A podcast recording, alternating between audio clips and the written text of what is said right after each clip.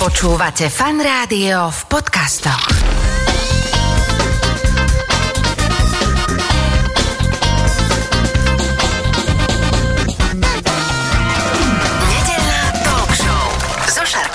Počúvate fan rádio nedelnú talk show. V tejto chvíli už vedľa mňa v štúdiu fan rádia sedí môj dnešný host, riaditeľ nadácie Integra, pán Alan Busart. Dobrý deň. Dobrý. Ja som teda pred pár týždňami spovedal vašu kolegyňu Ivanku, hovorila mi, že teda sa chystáte do Afriky, už ste z Afriky späť.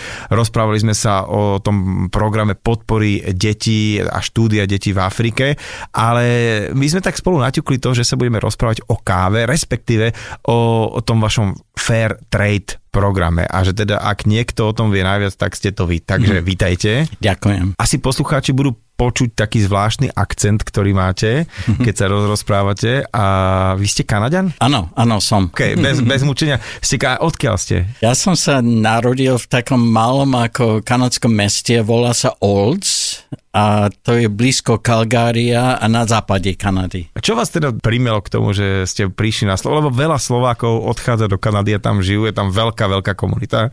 Ale teda komunita Kanaďanov neviem, či je nejaká veľká na Slovensku. To nie je ako nejaká veľká komunita kanadská na Slovensku. Musím priznať, že poznám iba zo pár, takže neviem, či ešte stále tu sú.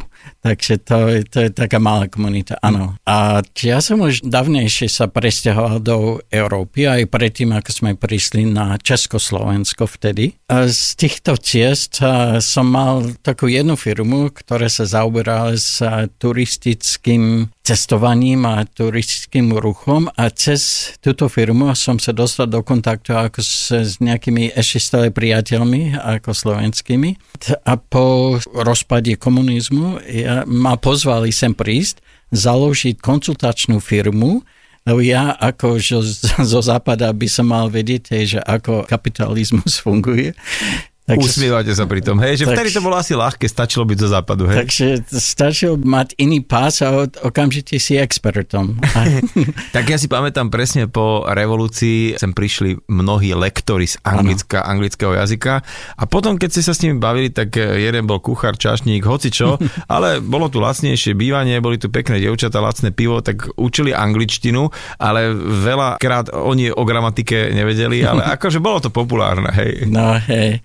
Moja manželka ešte stále je veľmi ako dokonalá učiteľkou z že angličtiny, takže ona je jedna z tých ako pekných, kto- ktorá ostala. Dobre, tak ste sa rozhodli, že ostávate chvíľku na Slovensku Áno. a vlastne, keďže e, nadácia Integra funguje 25 rokov, tak viac menej to tak aj časovo sedí. Čo, čo sa stalo, že ste sa rozhodli, že tu idete robiť nejakú humanitárnu činnosť, alebo že vlastne prečo ste na Slovensku zakladali takúto Eh, organizáciu? Tak to, ako, sa, ako som už povedal, že sme prišli, založili sme konsultačnú firmu, ktorá ešte stále pôsobí.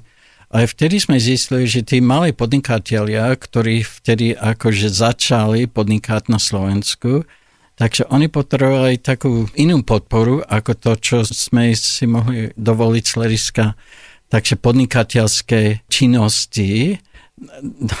Dokonca ako jednoduché ako povedané, že tí mali drobní podnikatelia ako nemali ako z čoho zaplatiť tie služby, takže sme založili nadáciu neziskovku poskytovať podporu drobným podnikateľom v tomto čase. Mhm. Ale vtedy, ako keď sa podnikateľská sféra ako pekne rozvíjala na Slovensku, takže sme zistili, že už ako slovenskí podnikatelia ako nás nie až tak potrebujú, takže sme začali sa pozerať India aj do Afriky a takýmto spôsobom sme sa dostali do Afriky. Ako vzniklo to spojenie Kanada, Slovensko a Afrika? No vtedy ako te, ten náš program, ktorý sme mali tu na Slovensku, že podpora podnikateľiek, ktoré ako začali podnikať, takže veľmi sa podarilo, takže nie- nielen na Slovensku, ale sme to rozšírili aj do Rumunska, Bulharska, Srbska, na Ukrajinu, do Ruska.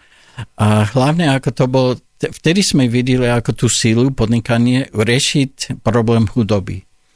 A sme si mysleli, že keď ako v tejto časti Európy, prečo ako nie Indie? Mhm. Tak Afrika a čo sa tam stalo, že vy ste začali rovno farmárčiť a rovno si začali pestovať kávu, alebo aký bol ten príbeh?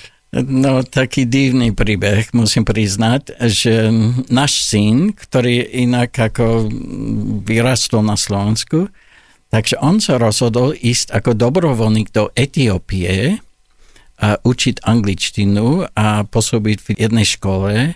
On tam išiel na 6 mesiacov, sa vrátil o 3 roky s manželkou, etiopčankou a vtedy sme sa dostali ako, že ešte stále ako, že je krásne naša nevesta, máme z toho aj vnúčku, ale on bol ten, ktorý nám otvoril ten obzor a tú víziu robiť niečo v Etiópii. Mm-hmm. A samozrejme, Etiópia sa prirodzene ako spáj s kávou, takže on, ten syn, sa stal takým odborníkom, čo sa týka etiópskej kávy. A keď sa vrátil na Slovensko so svojou nevestou manželkou, takže on povedal, že prečo ako ne, nejdeme pražiť skutočnú dobrú etiópsku kávu tu na Slovensku a založil pražičku. Uh-huh. Takže tak úplne ako rodinný dôvod, bez žiadnej stratégie sme sa k tomu dostali. Inak e, ja som si kde si dogooglil, že káva je v prvej trojke komodít, s ktorou sa obchoduje, že ropa a buď na druhom alebo treťom mieste e, sa pohybuje káva. Že naozaj, že to není maličkosť v rámci sveta, že to je veľká komodita. Uh-huh. A, a tiež taký paradox, že väčšinou sa to dopestováva v takých tých najchudobnejších krajinách, respektíve tí pestovatelia, tí prvotní, ktorí ju nejakým spôsobom sadia, spracovajú, tak tí žijú na hranici chudoby, čo je taký veľký paradox. Áno, áno, je. Takže niekedy, keď robíme také prednášky na, na školách, takže žiako či študentov sa pýtame, že odkiaľ je tá najlepšia káva, skoro ako vždy tá odpoveď príde, že je z Talianska. Mm-hmm. Čo je blbosť. Taliani ako vedia ako pražiť kávu, ale nevedia pestovať, lebo klimatické podmienky ako nedovolujú. Takže to je ten paradox, hej, že to nielen káva, ale napríklad čaj, čokoláda, banány, bežne ako každodenné naše potraviny neprichádzajú z našich záhrad, ale z tých tropických. A o to ide ten fair trade. Mm-hmm tá chudoba je dosť komplexná záležitosť, lebo ja by som si povedal, že ja mám rád kávu, ale ja tú kávu ako nedokážem pestovať v mojej záchrade, ani sused, ani niekde na Slovensku. Takže ja by som si myslel, že s tým, že ja mám rád kávu, ale neviem tú kávu pestovať, takže ten, ktorý vie kávu pestovať, má nado mnou moc nejakú. Takže tu chceš tú kávu, takže tu je cena, takže take it or leave it. Takže to, ale to tak nefunguje. A Fairtrade ide o to, že prečo to tak nefunguje. A kedy to sa dá označiť, že dajme tomu táto káva je Fairtrade? Takže nechcem povedať, že tí bežne ako, že kávové firmy, ktoré nemajú tú značku Fairtrade, robia nefair obchodovanie. Ide hlavne o to, že taký tzv. hodnotový reťazec a kto v tom, e, v ktorej časti má tu moc. A moc je nie iba finančná, ale že to, tam sú monopóly, tam sú napríklad v Afrike, takže niekedy ako tie veľké firmy rozdielujú tie kavo, kavové oblasti, hej, že ty máš túto oblasť, kde je 50 tisíc farmárov, ja tu mám tuto. A tým pádom, takže oni, ten farmár, ktorý inak by mohol mať ako tú moc nado mnou, ja mám kávu, ty, ty ju chceš, akože stratie príde o čas tejto moci a je pod mocou iných hráčov, ktorí len odochrávajú ako svoje bežné, ako denné roboty a niekedy ako nemajú taký pocit, že ten kávový farmer príde o nejakú hodnotu, lebo tak to vždy, vždy bolo a on je údajne asi s tým spokojný. Takže Fairtrade začína s tým, že keď ten konzument začína rozumieť, že ten spôsob, ako, ako sa tá káva dostala ku mne, uh-huh. je komplexný spôsob, tam je veľa hráčov a pre mňa je taká dôležitá hodnota, aby každý hráč v tomto procese nemal príliš vysokú alebo veľkú moc nad inými hráčmi a hlavne, aby ten farmer, ktorý najviac ako pracoval aby on získal alkvotnú porciu tohoto všetkého. Takže na začiatku, keď nejaký farmár, ktorý pestuje, dajme tomu, kávu, celú svoju úrodu odovzdá nejakému reťazcu, keďže vie, že mm, celú úrodu ten reťazec kúpi, ale samozrejme je tlačený do veľmi nízkej, najnižšej možnej sumy. Vlastne trošku stráca na tým kontrolu, potom sú tam nejaké prepravné spoločnosti, pražerne, nakoniec kupujeme v podstate lácnú, možno, že aj kvalitnú, aj dobrú kávu, ale celé to v podstate nie je fér voči tomu pestovateľovi. Áno, presne je to tak, takže ako hovorím, že nechcem povedať, že to nie je fér, ale dá sa to robiť inak. Uh-huh. A to neznamená, že ten farmár by mal mať akože väčší podiel, akože jeho zasluha, ale ten príslušný podiel a o to ide Fairtrade. Takže bežne ako ten Fairtrade farmár má v rámci Fairtrade systému minimálnu cenu, pod ktorú nemôže klesať a to ten, ktorý od neho nakupuje, robí si záväzok, že aj keby tie kávové ceny zvýšli alebo poklesali, takže môžeš uh, s tým počítať, že vždy za kilo kávy, zelenej kávy dostaneš X. A ja to zabezpečím z toho, že ja občas musím sa vzdať časti ako tohoto zisku. Mm-hmm. Moja kamarátka, ktorá uh, robí s ľanom, teda akože s lanovými šatami a tak ďalej mm. a tak ďalej, je to Slovenka, ktorá ako by hovorí, že tie výrobky sú v podstate chcela, aby to bolo made in Slovakia úplne, mm-hmm. tak uh, hovorila, že ona napriek tomu, že tu je história spracovania lanu, nevedela tu dosiahnuť to, aby tie výrobky naozaj boli fair trade a musí teda kupovať ten LAN spracovaný, e, myslím, že z Litvy alebo kde si, kde vie dokázať tento reťazec dodržať, aby naozaj ten pestovateľ mm-hmm. úplne pôvodný aj vlastne tie ďalšie, že, že nie je to vôbec sranda. Čiže ako sa dostať k tomu, aby celý ten reťazec bol splnený a hovorili ste o pestovateľovi, to mi je jasné, mm-hmm. že čiže ten, kto to vypestuje, tak nesmie ísť pod nejakú hodnotu, ktorá by už potom mu nedávala zmysel, ale vôbec či tá nálepka, či, či to je to len tak, že sme si povedali, že pri pive, že OK, tak všetci boli fair zaplatení, tak budeme ten výrobok volať fair trade, alebo je to naozaj uh, nejaká norma, ktorú musí človek splňať, že nejaká neviem, organizácia vám udelí toto alebo ako to nazvať, nejakú takúto normu, že naozaj toto, čo vy predávate, tak splňa tie normy.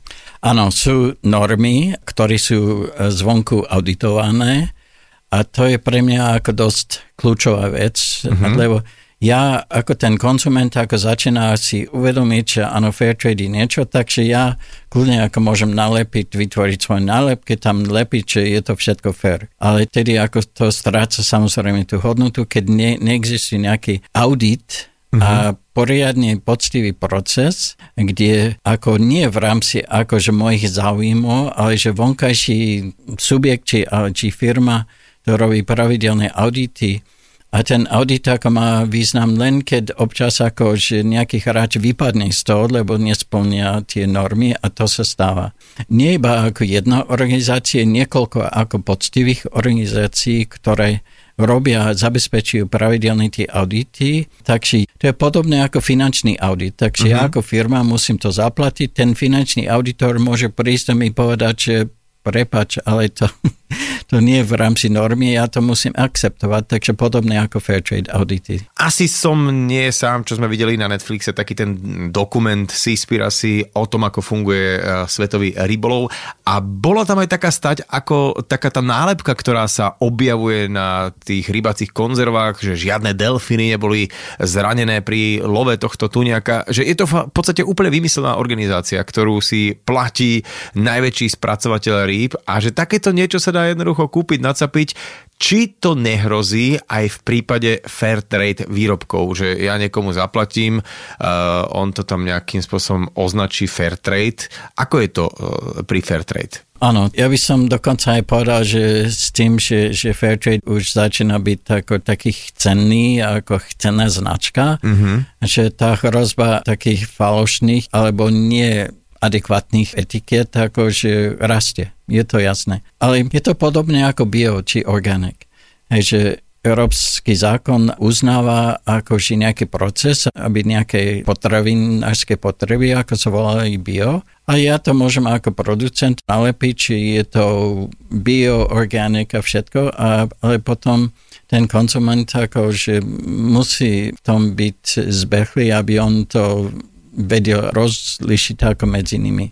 Ale áno, tá hrozba je. A narastá záujem spotrebiteľského trhu o to, že si vyberá práve takýto výrobok, lebo že pre, prečo ja ako keby teda ten spotrebiteľ na konci dňa mám prísť do obchodu a vybrať si takýto výrobok, uh, hoci je drahší. Čiže je to o tej edukácii toho spotrebiteľa, že si uvedomovať, že to, čo teraz mne prináša pôžitok, napríklad mm. nejaké víno, alebo nejaká káva, alebo čaj, alebo niečo, pričom sa cítim dobre, tak aby som sa cítil mm. naozaj dobre, uh, že ma teší aj to, že tým, že som to zaplatil, podporil aj tých malých ľudí, čo tam na začiatku stáli a o čom to celé No, ja si myslím, že ide o viac ako len dobrý pocit, hoci dobrý pocit človek z toho môže mať a sa tým potešiť ale ide aj o spravodlivosť. Dokonca by som povedal, že to podporuje aj naše záujmy, lebo veľký obraz je, že klimatické zmeny a chudoba tlačia ľudí z tých krajín do Európy, do Ameriky, takže tá klimatická migrácia, tá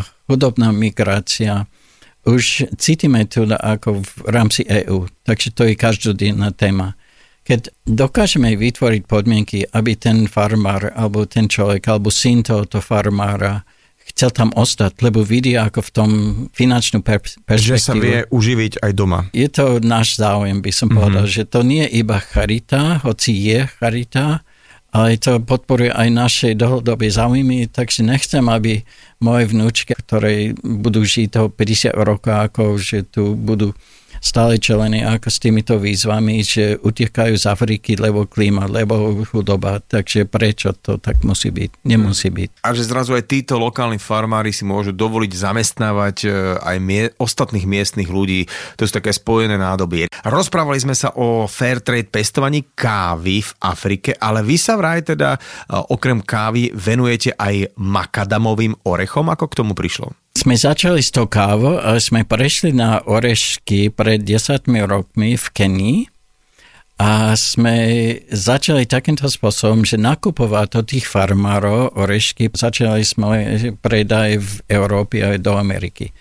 Sme na to prišli, že nie, nie je ako dostatočný veľký počet tých stromov, takže sme spustili školky a nielen na, na makadámiové, ale na cashew orešky, Um, pred mesiacom či dvoma mesiacmi sme oslavili, že viac ako milión stromov sme posadili v Kenii a sme pred dvoma rokmi začali ten proces aj v Etiópii. Mm-hmm. Lebo to, čo je zaujímavé a smutné v Etiópii, je, že kvôli klimatickej zmene tá káva arabika, ktorú oni ponúkli a vytvorili pre celý svet, začína ubúdať kvôli tomu, že tam tie daždové sezóny sú kratšie, tie teploty sú vyššie a veľká časť tých kávových farmárov v Etiópii prídu o tú kávu o 10-15 rokov, žiaľ.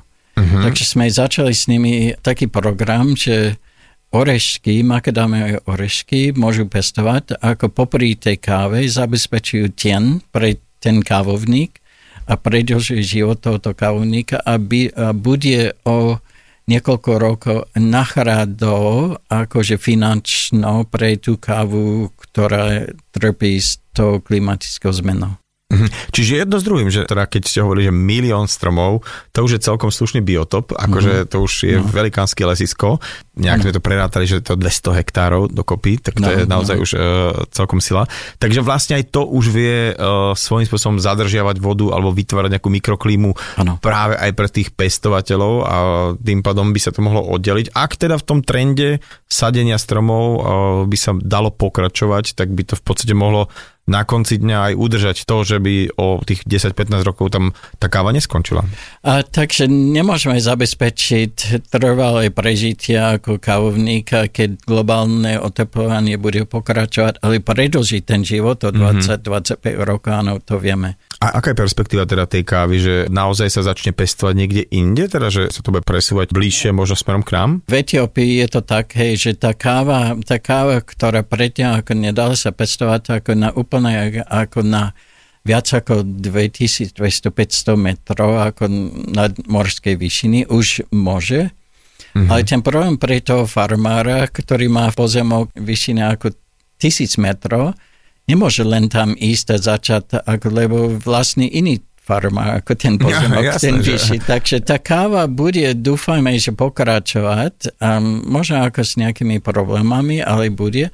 Ale ten farmár, ktorý predtým 400 rokov ako pestoval kávu, akože príde o tú kávu. Takže to je ten mm. problém. No musím povedať, že uh, veľmi rád to počujem, že je skvelé, že my tu ľudia z Európy sa snažíme pomáhať, hľadať riešenia, aby lokálni farmári v Afrike sa mohli uživiť a že k tejto situácii, ako ste vypovedali, uh, skôr či neskôr dôjde a aby sme to teda vedeli oddialiť. Rozprávali sme sa o tom fair trade, uh, ako o tom koncepte, dajme tomu pri káve, sme hovorili stále iba o tých pestovateľoch, ale aké sú potom ďalšie kroky a ďalšie vstupy do toho celého procesu? Biznesu. Ten farmár ako bežne predáva svoju zelenú kávu brokerovi, ktorý ďalej predáva tú kávu firme, ktorá robí to procesovanie v Etiópii.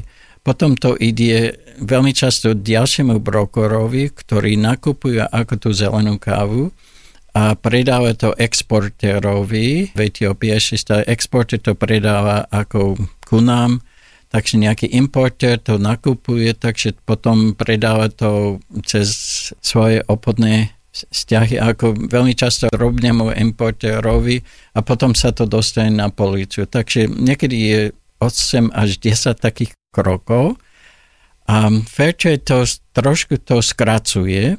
My dokonca máme taký software, ktorý vypočítava tie objemy, ktorý by mal, mohol mať každý farmár nám predávať a keď ten farmár ako predáva viac ako má stromov, takže máme taký signál, hej, že ten farmár sa stal brokerom, čo znamená, že ten prvotný farmár dostal menej peniaze, on si nechal viac. Lebo my máme taký program, že nakupuje iba priamo od tých farmárov ako Prvotných. Čiže a, aby niekto náhodou počas toho procesu si nepovedal, že ale tak ja by som mohol tu na tomto trošku viacej zarobiť, a, mm-hmm. ale niekto v rámci toho reťazca by tým pádom musel keďže tá cena na, na, na tom trhu musí byť rovnaká na konci dňa, takže by mm-hmm. musel uh, niekto uškodiť. To je, to je veľmi no. takýto, že vlastne všetci musia to nejak vnútorne cítiť, hej? že to je asi tak najväčší problém, že keď niekto podniká, tak chce zarábať uh, viacej peňazí, ale že no. vnútorne cíti, že som uh, jedno oko v reťazci mm-hmm. toho fair trade systému a musí tomu tak niekto asi aj vnútorne veriť.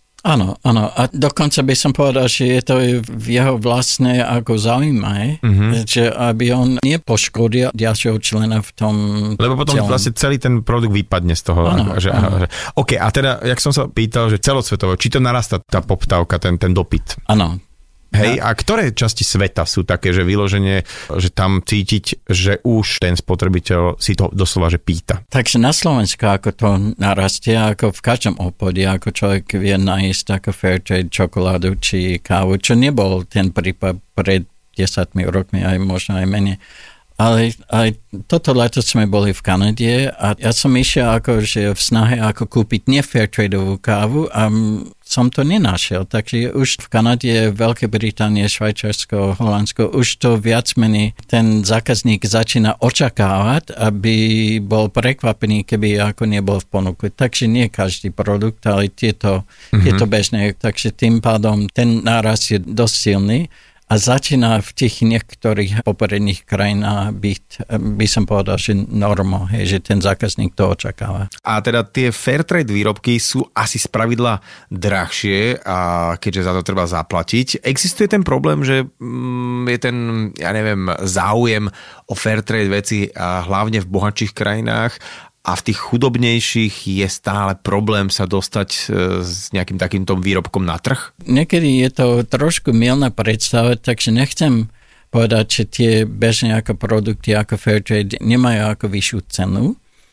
ale niekedy to nie ako len kvôli tomu, že Fairtrade, ale skôr to ide o to, že veľmi často tie produkty sa smerujú ku segmentu, ktorý chcú mať ako vyššie kvalitné produkty. Takže to bežne ako sa čaká z toho, že ten človek, ktorý chce kúpiť Fairtrade kávu, je asi z tohoto segmentu, ktorý akože chce aj kvalitnú kávu. Mm-hmm. Takže veľmi často ako pletieme, akože Fairtrade musí byť drahý kvôli Fairtrade, ale veľmi často je to komplexnejší, lebo je aj bio, lebo je aj kvalitnejšia káva a je aj fair trade. Takže nie iba má vyššiu cenu kvôli tomu, že fair trade, ale je to trošku iný produkt ako tá bežná káva, ktorú ako možno ako človek, ktorý nedbá na tú kvalitu ako trvá. OK.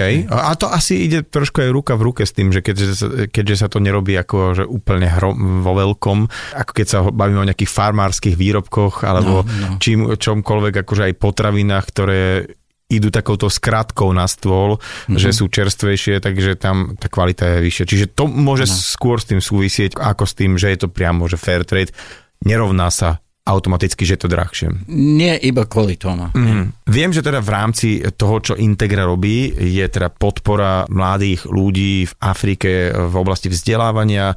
Robíte teda fair trade eh, produkty, alebo teda držíte na tým nejakú ochranu, aby ten celý proces bol fair trade. Ale jedna z takých tých veľkých tém je práve eh, klíma alebo klimatická zmena mm-hmm. a tam sa veľmi angažujete. Tak poďme sa teraz eh, pustiť do tejto oblasti. V čom ste takí dobrí? Sme dobrí asi v tom, že ako sme už spomínali, že sme sadili viac ako milión stromov, sa tešíme ako z toho.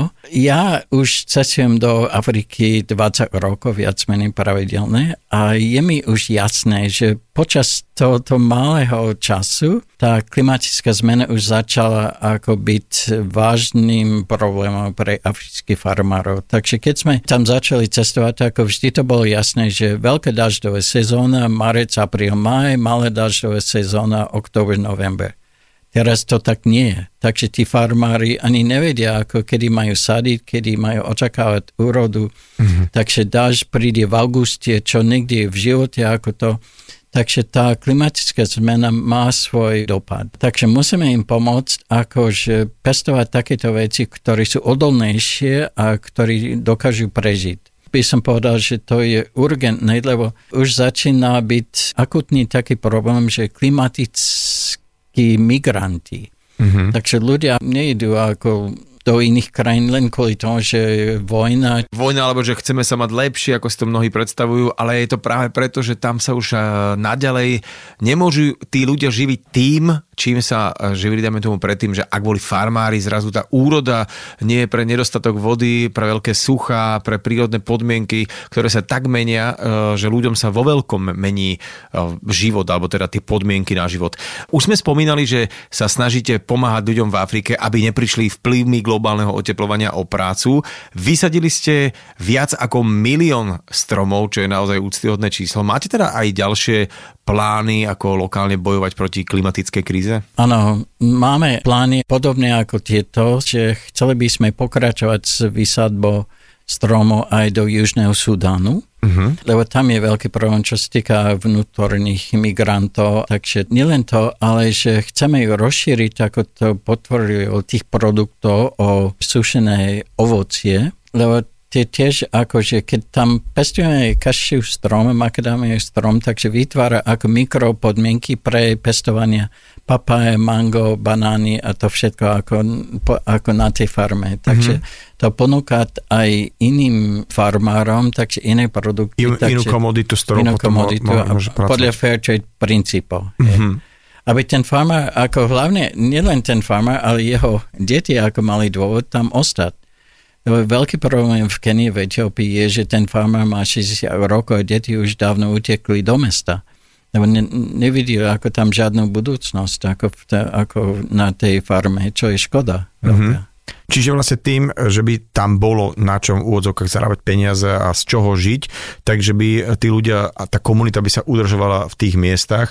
A ono to je fakt naozaj spojené nádoby, keď sa bavíme o tom, že uh-huh. hovoríme, že jedna z takých tých vecí, ktorá tú západnú Európu ohrozuje, je aj nárast počtu nových obyvateľov z krajín, ktoré, s ktorými ako keby ťa ťažko nejak integrujú, alebo je, je to veľ, komplikovaný proces, ale ako liberálne zmýšľajúci ľudia to chápeme, tak ale e, možno je práve vytvárať tie podmienky na ten život tam, kde sa nachádzajú. Presne tak. A ja si nemyslím, že tí ľudia ako sa chýlia na tie lode z e, Libie do Talianska, lebo chcú mať akože iba lepšie životné podmienky, ale že musia niekam odísť, lebo ten život prestal byť udržateľní, ako, ako kde sú, takže chcú mať čo jesť a kde bývať. Takže to žiaľ, je to, je to také, ten počet bude len naraz, keď podmienky akože v ich krajine ako pokračujú takýmto tempom ako do dneska. S vašou kolegyňou pred pár týždňami sme spomínali taký ten program na vzdelávanie detí v Afrike a dnes sme sa bavili o fair trade pestovaní kávy, ale vy pôsobíte okrem Etiópie, Kenii, aj v teda Južnom Sudáne a v rámci svojej humanitárnej pomoci aj v Sýrii a poďme si povedať o tomto niečo bližšie. Čo sa týka rozvojovej a humanitárnej pomoci sú dve hlavné oblasti. Ako humanitárna pomoc pôsobí tam, kde ten človek nemá podmienky, aby prežil. Takže základné potravinárske, ubytovacie, medicínske ako podpory. A potom rozvojová pomoc vytvára podmienky, ekonomické podmienky, aby ten človek tam nielen prežil, ale že by bol, mal stabilný život. Takže v Syrii ešte stále utečenci, ako, ktorí utekli do Jordánska, do Libanona, oni stratili všetko, ako keď utekli, takže potrebujú tú humanitárnu pomoc, takže čo jest a kde žiť. Takže zabezpečíme ako, že cez partnerské organizácie, také potravinárske, medicínske a iné také humanitárne podpory pre tých utečencov zo Syrii. Dobre. Časovo sme už úplne OK na, na tú dvojhodinovku, lebo to je dobre, úplne, úplne pohode. Ak, a, ja, takže ak vy máte niečo, čo by sme, sme chceli... Nie, aby... len tá klima si myslím, že začína byť ako... To, co je, to je akože to, to bude asi aj veľká téma v rámci tohto ročníka, týchto uh-huh. rozhovorov, že volať sem ľudí, ktorí a nielen ten awareness, uh-huh. lebo už ten awareness je málo, lebo už treba konať. Ja vám veľmi pekne ďakujem za váš čas. Mojím hosťom v nedelnej talk show bol a, pán Alan Busart z nadácie Integra. Ďakujem pekne. talk show so Šarkanom. Talk show so Šarkanom v premiére každú nedeľu od 10. do 12. vo Fan Rádiu.